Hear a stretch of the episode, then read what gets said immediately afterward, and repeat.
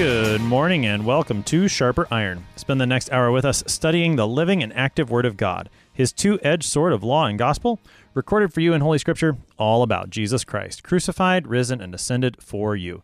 Thanks for tuning in this morning here on Worldwide KFUO. Christ for you, anytime, anywhere. I'm your host, Pastor Timothy Appel of Grace Lutheran Church in Smithville, Texas. Sharper Iron is underwritten by the Lutheran Church Extension Fund, where your investments help support the work of the Lutheran Church Missouri Synod. Visit lcef.org for more information. On this Monday, August 31st, we are studying Proverbs chapter 4, verses 1 through 9. As Solomon's father once taught him, now Solomon continues to teach his sons to seek after the only true wisdom, the wisdom that is rooted in the fear of the Lord. To help us sharpen our faith in Christ as we study God's Word today, we have with us regular guest, Pastor Jeremiah Johnson. Pastor Johnson serves at Glory of Christ Lutheran Church in Plymouth, Minnesota. Pastor Johnson, welcome back to Sharper Iron. Thanks, Tim. Really good to be here.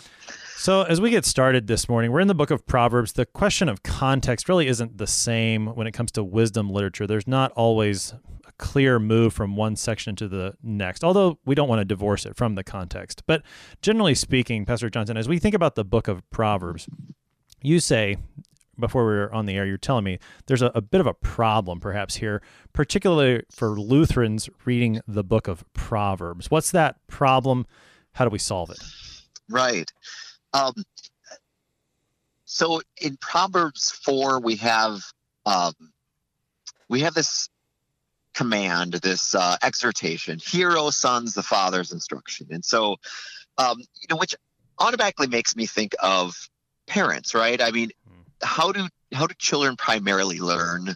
They uh, they learn by watching their parents, imitating their parents, listening to their parents. I mean, especially when they say, you know, don't touch that stove, don't touch that stove, don't touch that stove. And then hopefully they aren't going to touch the stove. And so, I mean, it's very much of a, um, you know, wisdom is so performative. Mm. And, um, you know, that, that creates a little bit of a challenge for us because, um, you know, we spend so much time emphasizing the um, well, the non performative character. And what I mean by that, the, the, the non performative character of the Bible. Here's what I mean.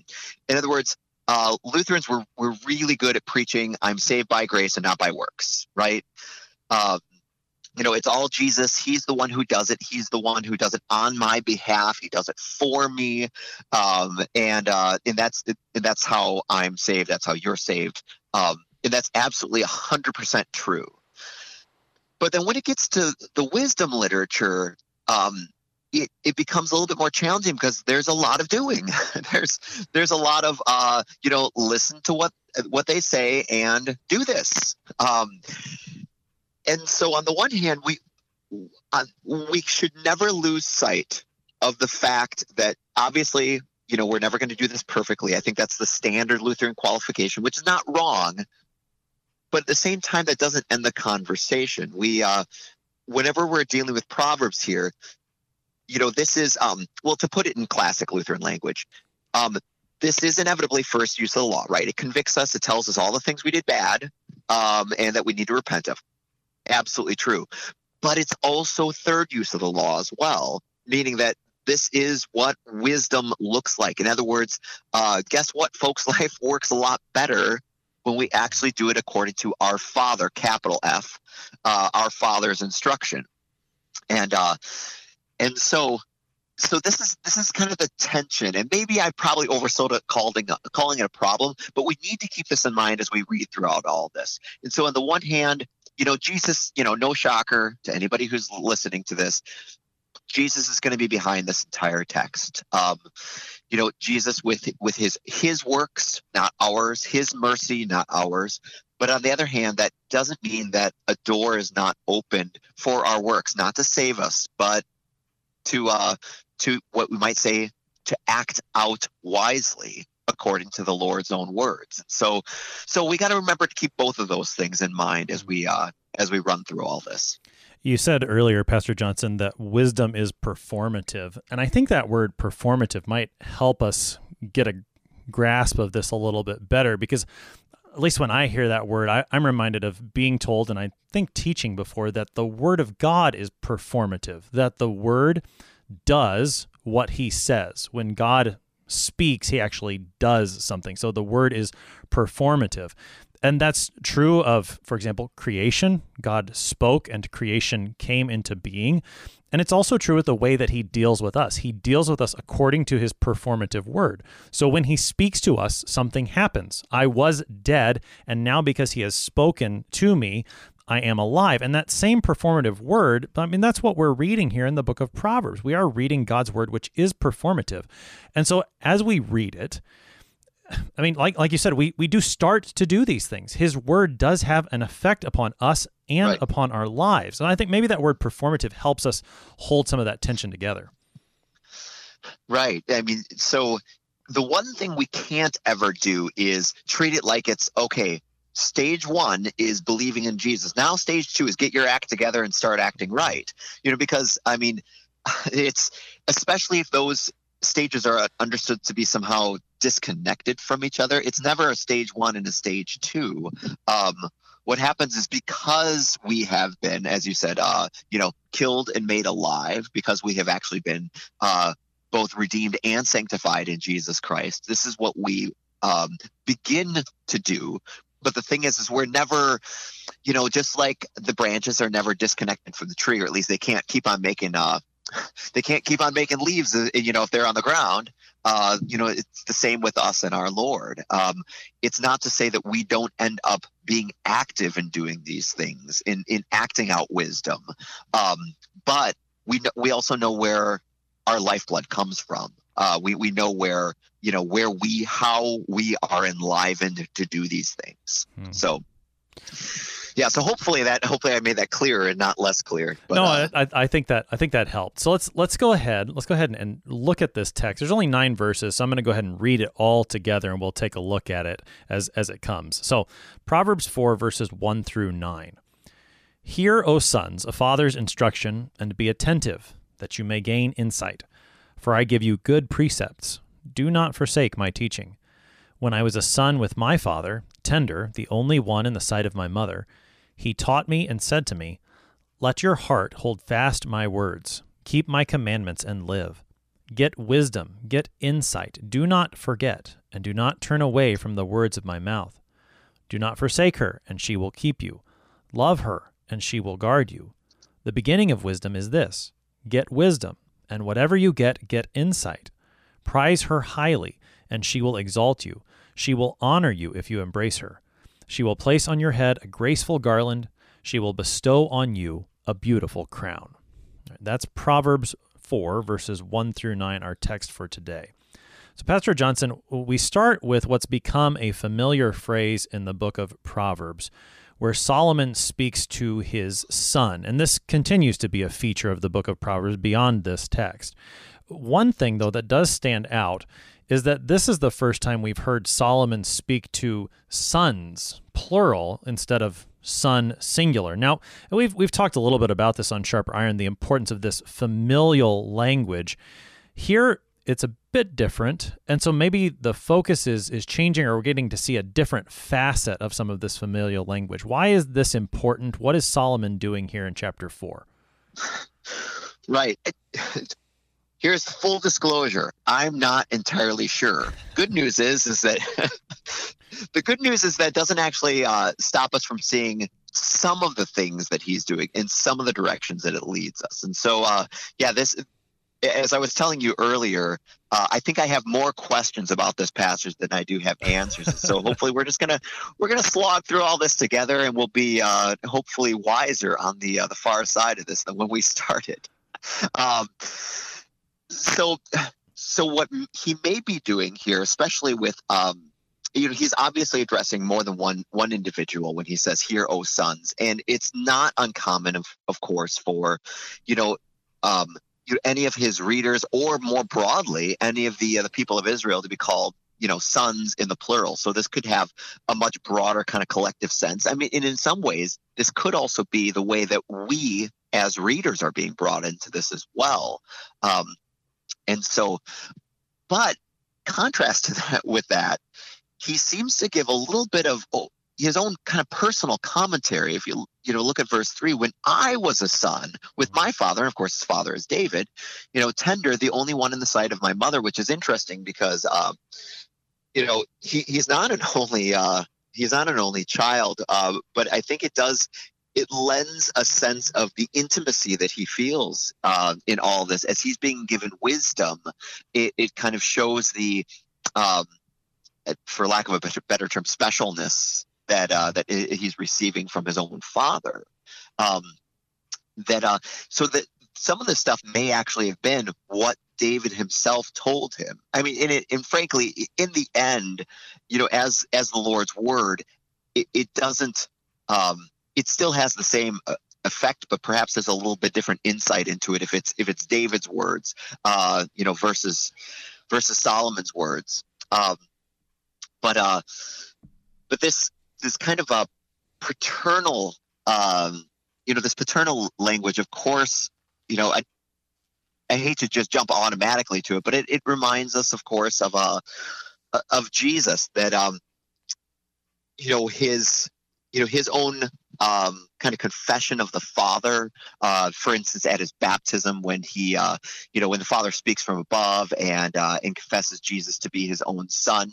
But also when when jesus calls him father as well and invites us to do the uh, to do the same there's so many um, connection points here that uh, you know that, that could be made where the, these become allusions to well maybe i should say it even this way how easily Solomon's words could easily be taken as Jesus's own words. Um, because, for example, like take verse 4 for, for instance, this is just what the Father has already said. Um, if you remember from uh, Leviticus 18 is, is jumping out at me, but I know it says it in other places as well.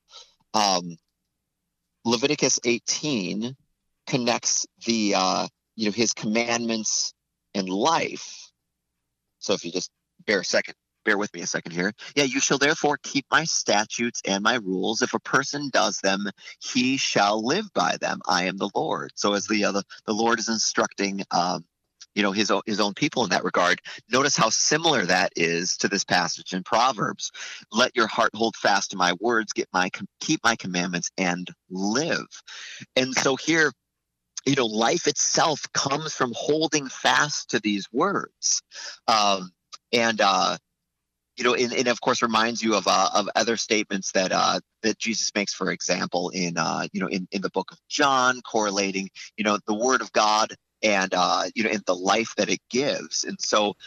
Uh, all this kind of you know i still haven't quite figured out like we were talking about before the break i don't i haven't written this all out so that I could like write a book on this, but they're all kind of swimming in the same pond here. And so you can't help but think of Christ when you're thinking of of of uh of David speaking to Solomon, right? Mm-hmm. Because he is, of course, the son of David, and he is, of course, the one who is greater even than Solomon. And so, if this is the wisdom that uh, you know that gives uh, gives Solomon life, how much more then when the one who is greater than Solomon, how much will paying attention to his words and taking his words to heart likewise give us life as well. Mm. Right. And and I think we were talking about this before we came on air too that Jesus is David's son and David's Lord. Oh, and oh, right. that that I think comes to bear as well. And I I think I threw that out there for you and you were like, "Oh, like a light bulb went off for you, Pastor Johnson." So, I mean, how how does that apply as well that Jesus is David's son and David's Lord? And here we're I mean, as you said, I thought this was great. How easily Solomon's words become Jesus' own words to us. I think again, we're trying to connect these dots here on air. Go ahead.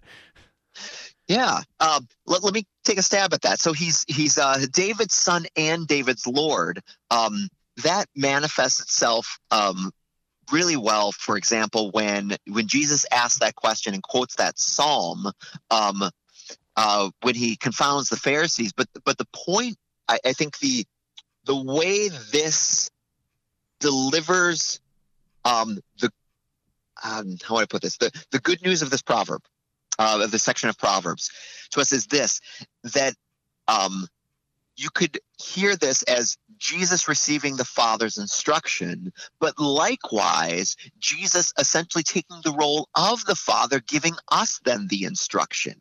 It reminds me of so many of those passages, you know, uh, whatever the Father has revealed to mm-hmm. me, I therefore have revealed to you. There's always this sense of like Jesus is the middle link in the chain between the Father and us. And so, on the one hand, he is David's son in the sense that he ends up fulfilling um, you know, all the wisdom.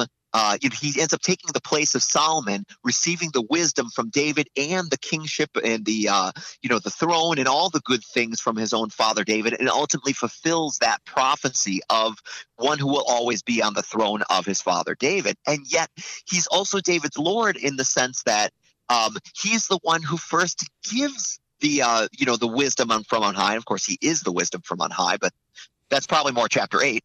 Um, you know, he actually gives the wisdom that David actually can bequeath then to Solomon as well. And that's sort of where we step in. We, you know, Jesus gets to be Solomon, and then we get to be Solomon, the one who receives the wisdom from his father right? Does that make sense? Yeah, it does. And when you, as you were talking, those passages, I think it, it tends to be from John's gospel where he talks like that, where whatever right. he has heard from the Father, then he speaks to his disciples. Uh, uh, that that's exactly where my mind went to, and I think that is a, a, good way of, of sort of connecting some of these dots. It gets a little bit tough to talk about at times, but I think that's that's a very helpful way of, of thinking about it and and connecting this text to Christ. So one other thing that that I, I do want to talk a little bit more about is the role of David in this. And, and so you, you get in verses two and I guess it's verse three really, where Solomon says, "When I was a son with my father," and he brings up his his you know you talked about the intimacy of that relationship. Then it says in verse four, "He taught me and said to me that that what Solomon is preaching in the book of Proverbs." includes things that he has heard from his own father, which to me, it just was something that I really had never thought about was David's role in this. When I think about Solomon and his wisdom, it's in 1 Kings chapter 3 where Solomon prays and instead of asking for long life or riches or, or power and those sorts of things, he asks for wisdom. And the Lord, of course, grants his prayer. And then right after that, you get this account of that of how that wisdom played itself out. And of course, we know that his wisdom grew. But I, I just I never really thought about the role that David would have played beforehand in being a faithful father to his son Solomon to give the wisdom of the Lord to Solomon, even before Solomon ever prayed for it, even before mm-hmm. Solomon ever um, became king. It's just, I mean, I guess I never really thought about it that the Lord, in answering this prayer of Solomon's, was working through the means that he had already set in place through David to be the one passing down the word of God to his own father. And now Solomon is doing the same thing here to his own sons. And again, as you said, that's that's obviously broader than his biological sons. But it's just it's it's really encouraging to see well, I, how the Lord like does that. Pu- Go ahead. I'd like to push that maybe even a little bit further, and I would actually argue that in that way, that he sort of um, loosely prefigures the church. Hmm. Here, and here's what I mean. Um, it made me think of First Corinthians chapter 11. Um, Paul has this now. From what my understanding of this, when he Paul says this, um, he's kind of talking very rabbinically, the way that the rab- rabbis would have. Um, but he, when he's talking about the words of institution as he's instructing the Corinthians, he says, um, uh, where which verse is it in verse 23 for i received from the lord what i also delivered to you that and then he goes on and quotes the words of institution. That's such an important phrase because i think in that little phrase it sort of encapsulates exactly what the role of the church always is. It's not you know our role as the church is to be the the faithful transmitter of what the lord first handed to the apostles right? This is why we call you know Uh, it apostolic preaching. It's not because it came, you know, it's not because like St. Peter showed up at our church one day, but it's that we're we're giving exactly the same thing and teaching exactly the same things that Jesus first taught the apostles. And we recognize once again, we are only links in a chain. Mm-hmm. And so when Paul says that, even Paul himself, I mean, you know, he, who himself is an apostle, he doesn't appeal to his authority. He appeals to the Lord's authority. He says, listen, I just got this from Jesus and I'm just passing it along to you. I'm just the middleman, right? And that's what the church always is. The, the church is always acting best when when they are just faithful middlemen, uh, taking what Jesus has already given to the generation previous and passing along to the next generation as well. You know, our job is not to be, you know, theological innovators. We're not supposed to. I mean, now don't get me wrong. There is a place for doing theology, you know, as it is thoughtfully and creatively um, intersected with, you know, every new age. Um, but still, at, when push comes to shove, it's not our job to invent new stuff. And I think likewise, I kind of see David's relationship to Solomon as being very, very similar. Hmm. That um, you know, Solomon acknowledges that that uh, you know his wisdom is simply the wisdom that he got from his father. Mm-hmm. Right. I mean, it's a you know to borrow a secular uh, phrase. What was that? It wasn't an Einstein talk. Talks about uh, standing on the shoulders of giants. Right. This is this is our life in the church. And so, I mean, in that way, I think we see a paradigm, you might say, that this passage in, in Proverbs provides us with a little bit of a paradigm of what it looks like to receive wisdom in the church. It's not a bunch of smart guys thinking up new stuff, it's simply passing along what uh, Jesus has already re- revealed to his people. Mm, yeah, and I, th- I think you're right to connect this to the church. I had, as I was reading through this earlier today, I, I wrote down the phrase, I need a father to teach me. Solomon needed his father to teach him. Now Solomon teaches as a father to his children, and his children will teach as fathers as well. And so I'm, I mean, it, it does, all of this does point, as we've said, to the certainly the very and we're talking i'm talking biologically here now that a father should teach his sons the christian faith. But it does go right. beyond that that this happens within the christian church as well. I mean i think you know we, we could say this is why in throughout history those who have served in the office of pastor have been called father and rightly so. This is mm-hmm. part of their role is passing down the wisdom that they had received first. And so i mean it, it does it goes you need to be in both positions. You need at least yeah the, the person solomon here stands in both positions. He stands right. as one who as a son received and then as a father passed on what he received. And to see that dual that, that's something i don't think we've seen so much in the book of proverbs until you get to this text. And it is it's a very important thing to see as you were connecting it to our life in the church. What does it mean to act as the church now? It means to receive that word of god to hear the instruction and then to pass it on faithfully. And i'm so glad that you also connected it though even within the father within the family unit because i don't see those as and i'm not suggesting that you are either. I think you'd be on the same page with me about this that these are not two different alternatives but i would argue that they're really one and the same.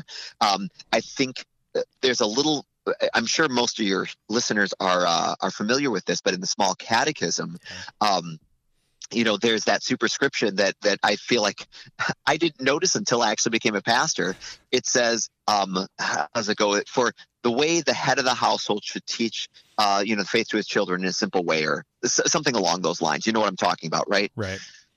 And um in in a way we we recognize that it's you know there's no real dichotomy between you know church and home.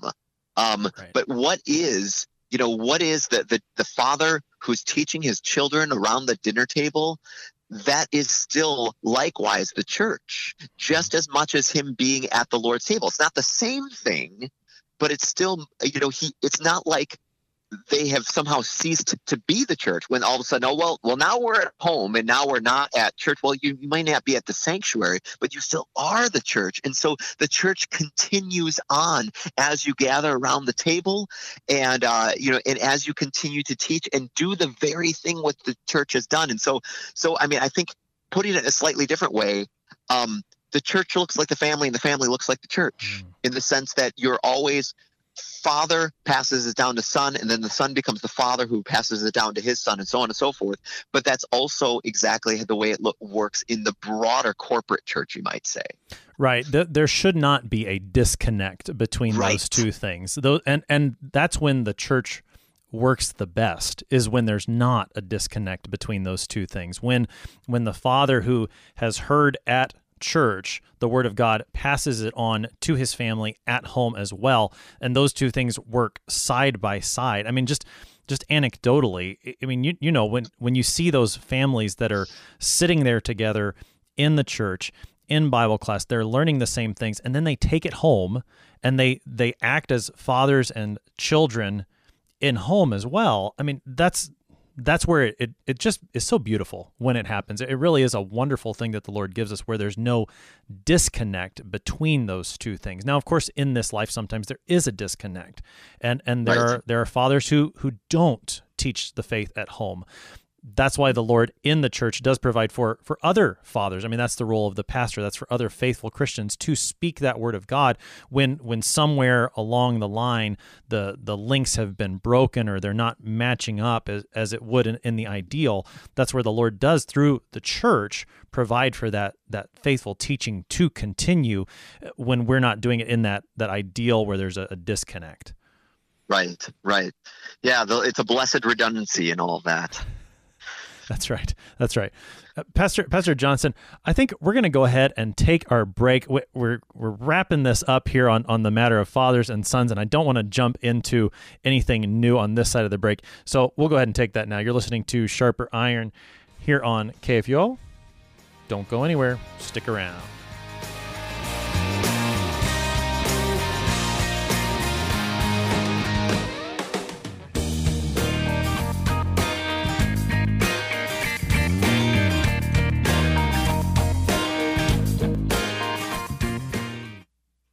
Since 1978, Lutheran Church Extension Fund has had the humble privilege of supporting Lutheran Church Missouri Synod ministries and her workers. Thanks to faithful investors, LCEF has provided thousands of church workers, congregations, schools, and organizations with the low cost loans and resources they need to reach more people with the saving name of Christ. To learn more, visit lcef.org or call 800 843 5233. 800 843 5233. Welcome back to Sharper Iron. It is Monday, August 31st. We're studying Proverbs chapter 4, verses 1 through 9. We've got Pastor Jeremiah Johnson with us. He serves at Glory of Christ Lutheran Church in Plymouth, Minnesota. Pastor Johnson, prior to the break, we were looking at that opening of these nine verses here in chapter 4 where Solomon stands both as a son in relationship to his father David, having received this wisdom, and now he's passing it on to his sons. And it's there in the middle of verse 4, where at least in the ESV it reads it as a quote, as if Solomon is quoting verbatim from what he had heard his father David say. Uh, whether or not that's exactly the sense, I, I think it's it's a faithful thought that now Solomon's going to pass on this wisdom. So it starts let your heart hold fast my words, keep my commandments, and live. That's how this quote starts from David. So hold fast and keep. These are common words in the Proverbs and also in the scriptures. What do we need to, to see and pay attention to here? Right, especially the uh, the keeping. Um, it's it's such a, a, rich word because it often gets used, um, you know, in in different ways. Um, and so uh, let's see here. Oh, I'm actually I'm looking at the wrong verse here. Might help if I'm looking at the right one. Uh, so let, let's kind of think about that a little bit because oftentimes I think we automatically assume that keep just means obey, obey my mm. commandments, and it's not that that's entirely wrong, but it's it's like it's like looking at only one side of a Rubik's cube. I mean, you're missing all the rest of it, and uh, and so this word can mean a lot of different things. One of the um, to keep i mean even in english can mean more than just obey. It can mean to, uh, to care for or to look after like it does in for example uh, genesis 2 you know it, it specifically says adam keeps the guard. That means he tends it and takes care of it. And in kind of a similar way um, or at least in a sense of having responsibility, um, uh, Cain actually asks.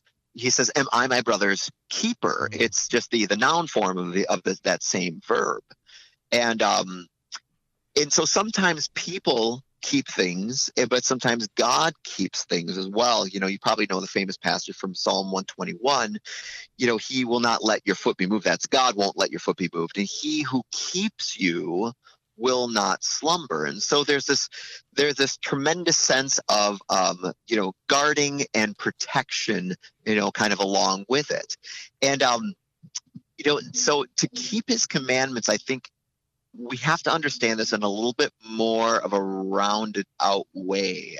Um, there's also there's faithfulness uh, as well. Deuteronomy seven verse nine uh, talks about you know those who uh, you know God loves those who uh, who love Him and keep His His commandments to a thousand generations. Of course, reminds you of the close of the commandments, right? Um, you know, for a thousand generations of those who love Me, and um, and for that, it's you know the Lord is connecting His own faithfulness to uh, you know to the uh, you know the, the keeping of the commandments, but there's also a sense of protection in it as well. Uh, so Joshua six um, talks about um, you know the all the things that God had devoted to destruction from Jericho, right? When they defeat Jericho, they're supposed to devote destroy destroy a bunch of things, and He says, "But you keep for yourselves." Um, or keep yourselves from the things devoted to destruction. In other words, in other words, preserve yourself, guard yourself, keep away from them. And so, keeping can be a good, you know, can be something which is protective or something which is caring after. Um, but here's one of the things that I noticed in, in looking at because this word happens like a million times in the Old Testament, but but more often than not, keeping is not used with frivolous things. Like you know you don't worry about like keeping your you know your parking stub or something like that. Um, it's things that are really important and things that are really weighty. And so when the when um, uh, either david or or solomon here says you know keep my commandments and live, it automatically gives us a sense, of, an impression of that these are really, really important. These are not just things to be thrown about lightly. Hey, don't just remember to uh, to go do this, or uh, you know, make sure you uh, you know, make sure you, I don't know, shut off the water before you leave. These are these are life changing. And so, uh, in fact, oftentimes they are matters between life and death, which I think the rest of this whole section is going to uh, is going to reinforce that hmm. these are not light matters at all. Hmm. Right. Yeah. These these are very weighty things. As you were talking about the word keep, I think. I mean, I, I know, you, and you. It sounds like you were doing most of your work there with the Old Testament, but I think in Right. the New Testament it works very similarly. Particularly mm-hmm. again in John's Gospel, Jesus will talk to his disciples. I think it's in the upper room discourse there in chapters 13, 14, 15, 16. He talks about the keeping of his commandments. And and there it is a, a broader idea than just doing them. Certainly the doing of the commandments, the obeying of the commandments is part of it, but it is a bigger thing than that. It is a, a holding on to. And certainly if there's anything that has life and death implications, it is the words of our Lord Jesus Christ. And so this yeah, this this keeping, this holding on to is well, I mean, it is a matter of life and death. That's what Solomon says. Keep my commandments and live. And and I, I do think we should understand that keeping is, is broader than obey. We probably should understand commandments also a bit broader. We've talked about this. Oh, absolutely. It's not mm-hmm. just, and I know that the word commandments there is not the Hebrew word Torah, but we have looked at that word previously. That Torah sometimes is translated as law, but we really should understand that more broadly here with with commandments. And I think if you just look at the various things that Solomon uses in parallel here, you know, he talks about wisdom and insight and and those types of words in the same way that he talks about commandments that when we're talking about keeping commandments it's broader than obeying what God says to do but it has more to do with valuing holding on to cherishing the things that God says overall Right. You know, I mean, a, couple, you know, an analogy or two may be, uh, may be really helpful. Um, you know, I mean, let's say, like I had a my uh, my great uncle who was uh, who was uh, one of my dearest relatives. Um, you know, shortly before he died, he, he didn't have a lot of possessions to it, but he, one of the things he told he gave to me to keep was his old slide rule. He was a um, uh, he was a biochemist and just a brilliant, brilliant man and um, you know, it like I have no real use for for a slide rule, but it, it, but it reminds me of him. It's something actually which is which is treasure to me because it's because it was his because it was his and so i keep that maybe that's not the best analogy in the end but if you can imagine somebody on their deathbed saying keep this for me right um, you know whether it's somebody's house or maybe their dog or or something that was truly valuable to them automatically becomes valuable to you. I mean, you would say, well, of course I'll keep it. Of course I'll treasure it. You know, um, because if you really love that person, it, it's kind of a like, you know, it's it's a no brainer. Uh, you know, it's not merely a matter of, well, I, I guess if I have to, because grandma, I love you. I mean, no, nobody talks that way. It's, mm. you know, you, you are anxious and glad to hold that thing dear to your heart. Um, and if there's obedience involved in it, well, sure, that's kind of part of the package deal, but it's so much more than that. Right, right. Yeah. I mean, I'm back up in verse two, and I know this is where where where Solomon is telling his sons, I give you good precepts. These are good things right. that are being given. These are not evil things. And we, we should always remember that, that God's commandments, his word as a totality, is not given as something that is evil or bad, but this is good. Why wouldn't we hold on right. to it? Oh, I'm so glad you brought that up because it, it triggered in my mind a, a thought I had uh, earlier when I was preparing this. It sounds an awful lot like Jesus when he's talking to the disciples in the Sermon on the Mount. He says, uh, he says, "Hey, your dads know, like even your worst mm-hmm. dads know how to give you good gifts, right? Yeah. You know, nobody asks for an egg and gets a scorpion, or what is it? Asks for a loaf of bread and gets uh, gets a rock, or however that goes." Um, he says, "And if you're if your dads, even though they're you know they're evil, even if they if they know how to good, give good gifts, how much more then does the heavenly Father know?" And just like you said, you know, He's giving good stuff, so how much more we have every reason to treasure it. And this probably goes back to to my very introductory comment about the dilemma that this all poses. Um, that when when the Lord gives us, I mean, yes, we should we should actually you know do the law, but we know we're not going to do it perfectly. But there's this there's this dimension of it that um, the Father wants what's best for us, and um, we should recognize even though we do not fulfill the law completely this is how we should re uh, you know how we always ought to be looking at the commandments. It's like uh the father actually wants what's good yeah.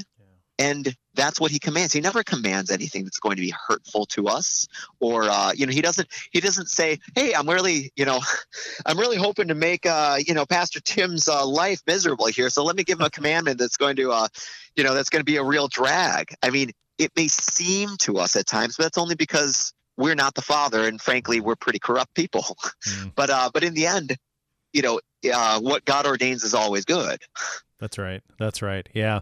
Let's. I, I want to. Oh, I, we could keep talking on that topic, Pastor Johnson. But I, I know there's some other things I, I want to look at in this text. One of the one of the things that stands out, verse five. One of the commands Solomon says, "Do not forget. Do not turn away from the words of my mouth." Particularly that matter of "do not forget." This this verb of forgetting, and then the opposite of forgetting, of course, remembering. These are key terms in the Old Testament, both of God and of people. Take us into that study. Right. So let me start with the summary part. That's where I should have started to begin with. Um, well, let's start with the conclusion. He's talking about wisdom the same way that the that the the whole Old Testament, in fact, the whole Bible talks about the Word of God in general. Mm. Um, and so, when it comes to forgetting and remembering, um, when at least when God is doing the the the remembering, and the forgetting for that matter, stuff happens, if I can just say it real broadly. You know, so um, great example Exodus chapter 3 and 6 is my favorite. In fact, I may have even used this on a previous show, but sorry, I only got so much material. Um, so here's Moses. He, he, you know, comes to the burning bush and, you know, he's talking to God, and God says, you know, I have remembered my covenant. I've seen I've seen the uh, the persecution of the Israelites, and I've remembered my covenant with them, which makes him immediately talk about what he's going to do. It's not like, oh yeah, I remember talking about that one time. That was really nice. No, it, he actually takes action because of his own remembrance. Um, or on the flip side, when he says, you know, I will forget or I will remember things no more, you of course, we all know that that famous uh, passage uh, from what is it, uh, Jeremiah 31, um, that I will, uh, I will, I will forgive their sins and I will, uh, and I will remember them no more. I will forgive their transgressions and I will remember their sins no more. I don't have it right in front of me, but, um, but to not remember our sins is is the um, the equivalent of actually being forgiven. And so now, now we do need to acknowledge that um, this is not. Um, this is actually we're being told to do these things. We're being told don't forget, right? And uh, we are being told, um, you know, not to, uh, you know, to remember. We're told to remember and not to forget.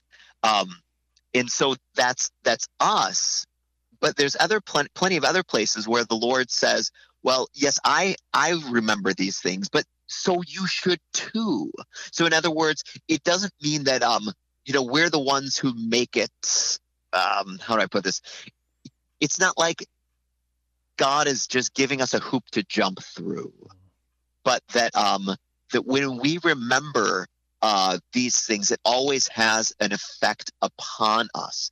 That uh, that the worst thing in the world would be to forget the Lord, um, which is in, in essence really what the first commandment's all about. You know, to uh, to have no other gods um, really means to remember who the Lord is.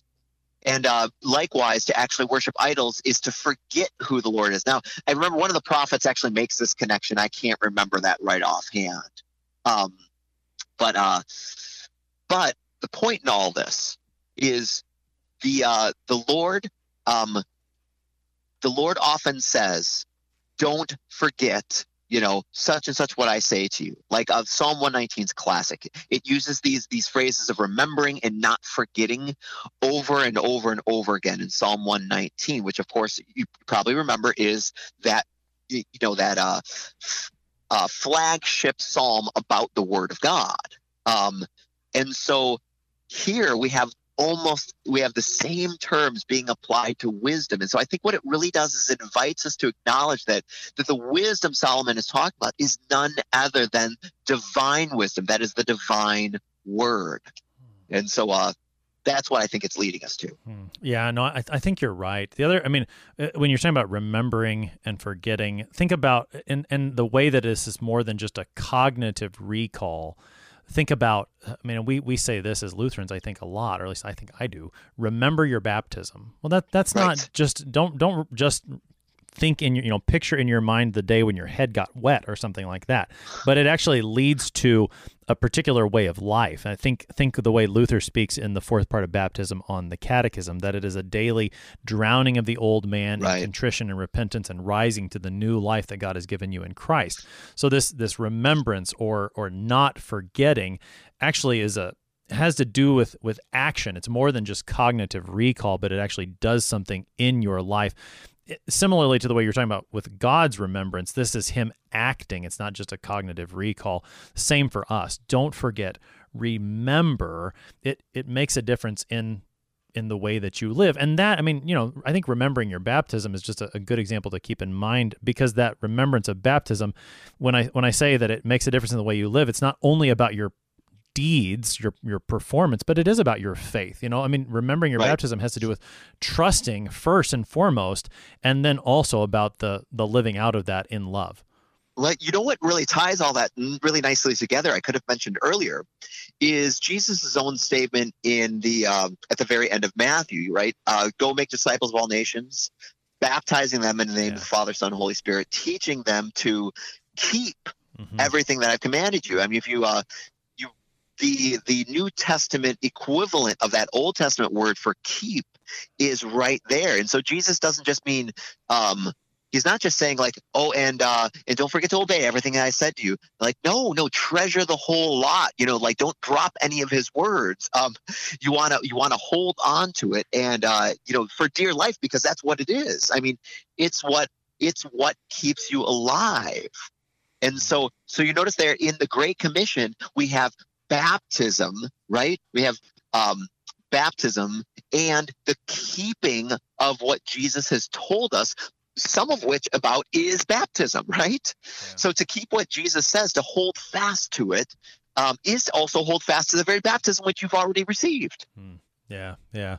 Pastor Johnson, we've got about 10 minutes left here, and I want to make sure there's a couple of verses I, definitely want to make sure we talk to. One is, is verse 7. And, right. and it, it stands out My to Achilles me. heel. That's well, that's right. That's right. No, not because it's right. your we'll Achilles heel.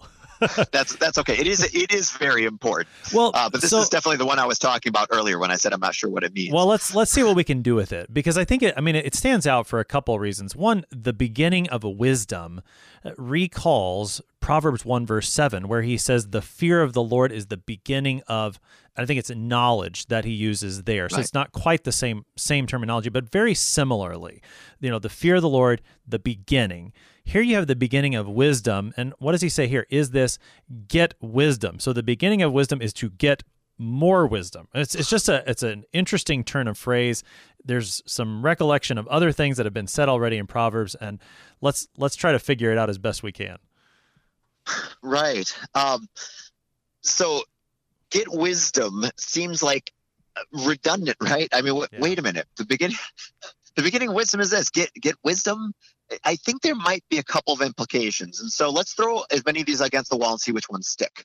Um, so the putting what you said maybe a little bit differently, the wisest thing that you can do is to seek wisdom. Perhaps does that imply though that we would um, that we already notice that we are deficient in it?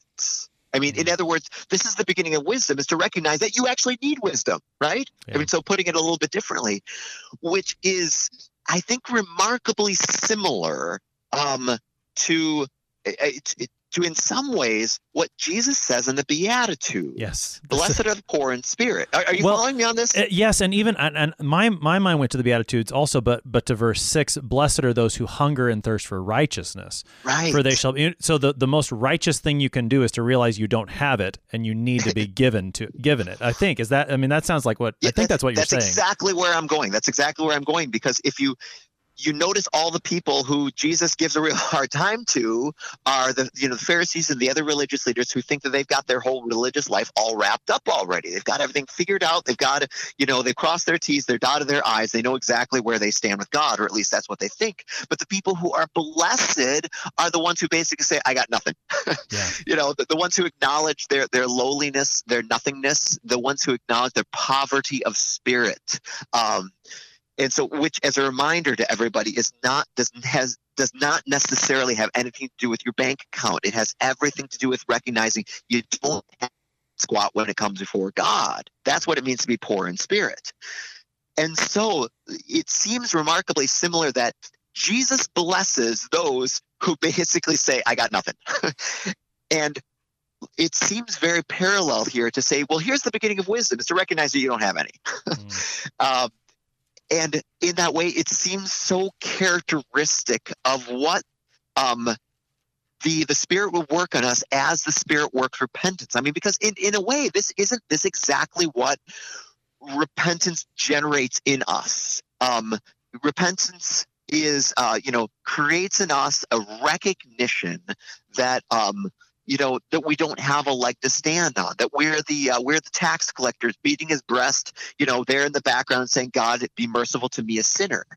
Um i mean i, I almost might want to say this is probably getting a little far but i almost think that verse 7 really points to what mercy is. The beginning of wisdom is this you know you got to find a way to get what you don't have and the only way to do that is by pleading with the one who has it. That's the lord so I don't I don't know if that makes sense, but I think it's I yeah.